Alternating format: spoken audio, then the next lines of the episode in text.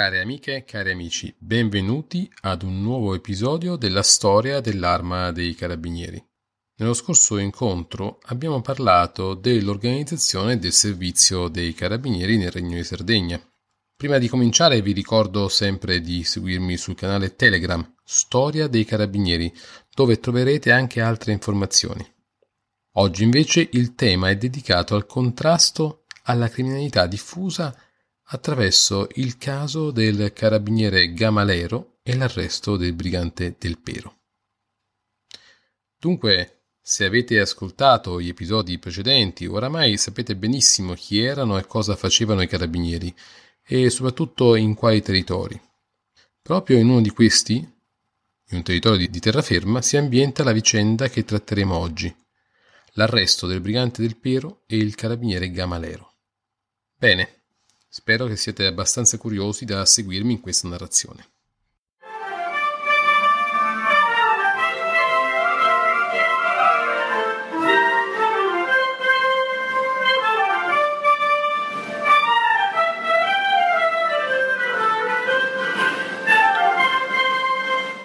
Con la cattura del bandito del Pero, la storia ci porta agli anni 50 del XIX secolo, quando nel Piemonte di Cavour la criminalità, anche organizzata, spesso imperversava nelle campagne e si scontrava con i carabinieri. Questa precisazione è molto importante perché fa comprendere come il fenomeno del banditismo e della criminalità diffusa soprattutto nelle zone rurali dell'Italia non fosse una caratteristica del meridione, ma anzi soprattutto nel nord Italia era un problema molto sentito. Chi era Francesco del Pero? Sicuramente un giovane, nato a Canale il 18 settembre 1832, che dopo aver lavorato a Racconigi come calzolaio si diede al crimine. In particolare, attorno all'età di 21 anni, durante il carnevale 1853, ebbe un alterco con tale Giacomo Frencia o Francia, delegato di pubblica sicurezza, oggi sarebbe un funzionario di polizia. Nel corso di questo alterco lo ferì gravemente un coltello. Si diede così alla fuga, se mi titolò forestato a Torino e dopo due anni di carcere preventivo fu condannato a vent'anni di lavori forzati da scontare nel bagno di Genova. La condanna però teneva conto anche di una grassazione, cioè di una rapina, avvenuta tra Saluzzo e Torino lungo la strada. Probabilmente Del Pero era un personaggio dal carattere difficile. Anche durante i lavori forzati a Genova non accettò la condanna. Partecipò ad alcuni tentativi di fuga senza esito. Tuttavia, il primo maggio 1857 fu piuttosto fortunato.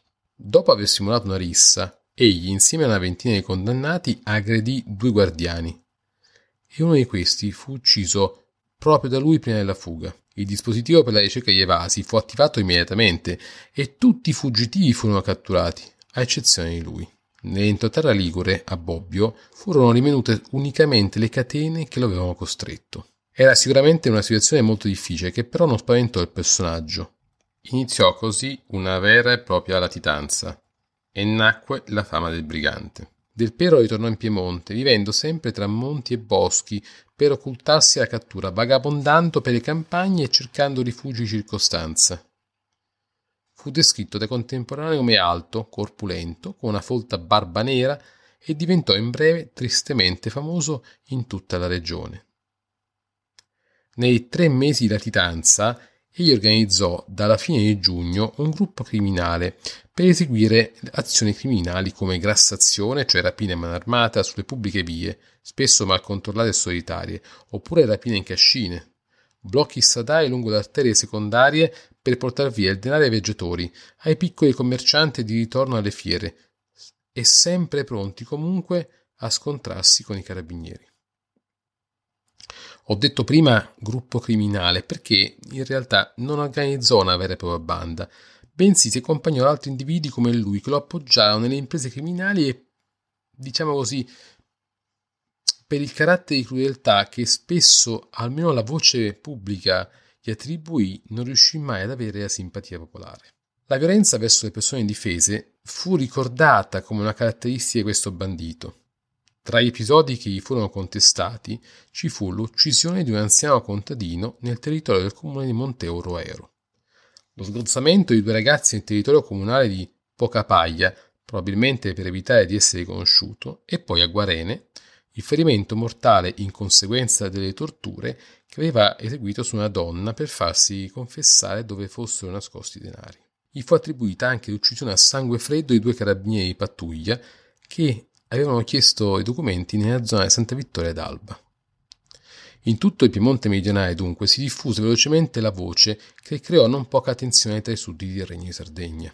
Il governo fu attaccato per incapacità di gestire l'ordine e soprattutto per la sicurezza pubblica che era in costante pericolo nelle aree rurali. La svolta giunse la sera del 5 agosto 1857 a Vigone, all'interno dell'Osteria dell'Orso. E qui non sarò più io a parlare, ma devo lasciare la parola a un narratore d'eccezione, Edmondo De Amicis. Egli così descrisse l'arresto del Pero in un suo volumetto. Il bandito era cercato da vari mesi, furiosamente, da tutte le parti.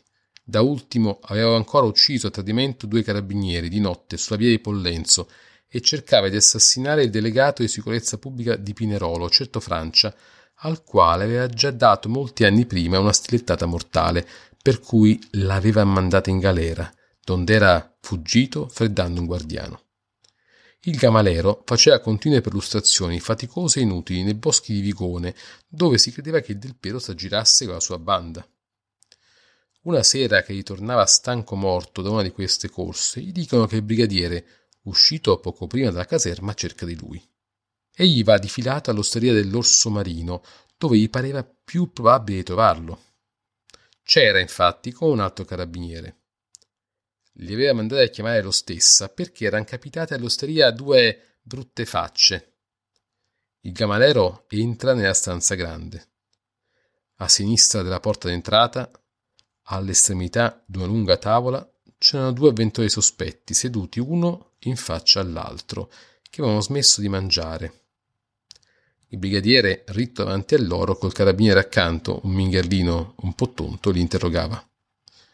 Un po' più in là, a un'altra tavola, stava cenando un altro avventore, un negoziante di bovi, corpulento, che osservava con curiosità quella scena. Appena entrato, disse gamalero, appena vidi la faccia di quello seduto di fronte alla porta, dissi subito tra me: quello è del pero. Era un giovane sui ventisei anni, d'alta statura, coi capelli neri e barba nera, d'una pallidezza di morto. Il gamalero s'andò a piantare alle spalle di lui, vicinissimo, senza fiatare, e il brigadiere gli fece un cenno col viso, occhio alle mani dell'amico. Intanto continuava a interrogare. Richiesti delle carte, gli avevano presentato un passaporto e un certificato patentemente falsi. I connotati non corrispondevano, le firme erano tutte della stessa mano. L'uno si faceva passare per un mercante d'agrumi, l'altro per un negoziante di vino. Il brigadiere incalzava con le interrogazioni e osservava intanto che una tasca della giacchetta del più grande presentava un rilievo singolare. Datemi di nuovo il passaporto, gli disse, e alzatevi che riconoscano un'altra volta la statura. Toh! gridò ancora il del Pero, cacciando fuori con rapidità fulminea una pistola e puntandola al cuore del brigadiere. Ma nel punto stesso il gamalero gli vibrava un formidabile pugno nel viso che lo buttava a terra. Il brigadiere e il carabiniere si avventano sul caduto. Il cameriero salta sull'altro, lo afferra per il collo e lo porta via di peso sbatacchiando attraverso alla finestra. Qui bisognò ridere per forza a sentire come il gamalero, interrompendosi, accennò di volo senza ridere la sveltezza prodigiosa, la velocità sovrumana con cui il grosso negoziante di Bovi, al vederla mala parata, non fuggì, ma volò, svanì per la finestra. La lotta fu tremenda. Il del Pero, armato d'altre due pistole ed un coltello, lottava per salvarsi dalla forca. La disperazione gli dava una forza formidabile, la rabbia l'aveva mutato in una belva, si scontorceva, ruggiva, picchiava, si rotolava sul pavimento abbracciato due carabinieri, fra le panche rovesciate e le stoviglie spezzate, scalciando e addentando, facendo degli sforzi di dannato per afferrare le altre armi. Il gamalero voleva correre in aiuto dei compagni, ma non attentandosi ad abbandonare il suo prigioniero, gli andava torcendo la cravatta e allentando la vicenda quando lo vedeva annerire. Gli dava un po' di fiato di tanto in tanto per dirla con le sue parole, lo stretto necessario per vivere, come si fa con la chiavetta d'un becco di gas, che non si vuole né spegnere né tenere acceso. Il momento era terribile. C'era da temere che gli altri della banda fossero appostati là attorno. Se accorrevano tutto era perduto. Una persona s'affacciò alla porta, fu creduto un bandito, disparve subito. Era un fratello dell'oste, mezzo scemo. Bisognava finirla. Il camalero, con una sola mano, stringendo il laccio più forte, strascinò il suo impiccato verso gli altri tre, afferrò un braccio l'assassino, gli fece cascar dal pugno la pistola, lo inchiodò a terra per la gola e allora s'arrese finalmente e fu ammanettato. Subito accorsero guardie municipali e guardie nazionali. Il del Pero ansò per molto tempo. Le sue prime parole furono di rammarico perché gli fosse mancato il colpo di pistola. Se non mi mancava, disse con uno sguardo torvo al brigadiere, a quest'ora lei sarebbe già in compagnia degli altri due. Poi diede in smania forsennato, si dibatté, urlò che voleva morire, tentò di spaccarsi il capo contro il muro. Infine si quetò e fu portato via alla caserma dei carabinieri tra un urlio orrendo della folla. Qui devo interrompere De Amicis. Del Piero e Angelo Legato, un suo complice, furono arrestati. La cattura di Del Piero fu un successo incontestato dell'arma.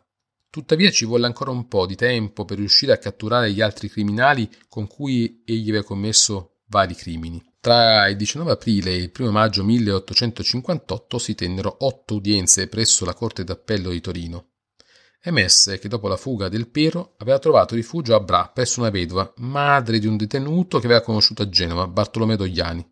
Con il fratello di questo, Giovanni, e altri criminali che furono arrestati, fu accusato di aver commesso una serie di crimini.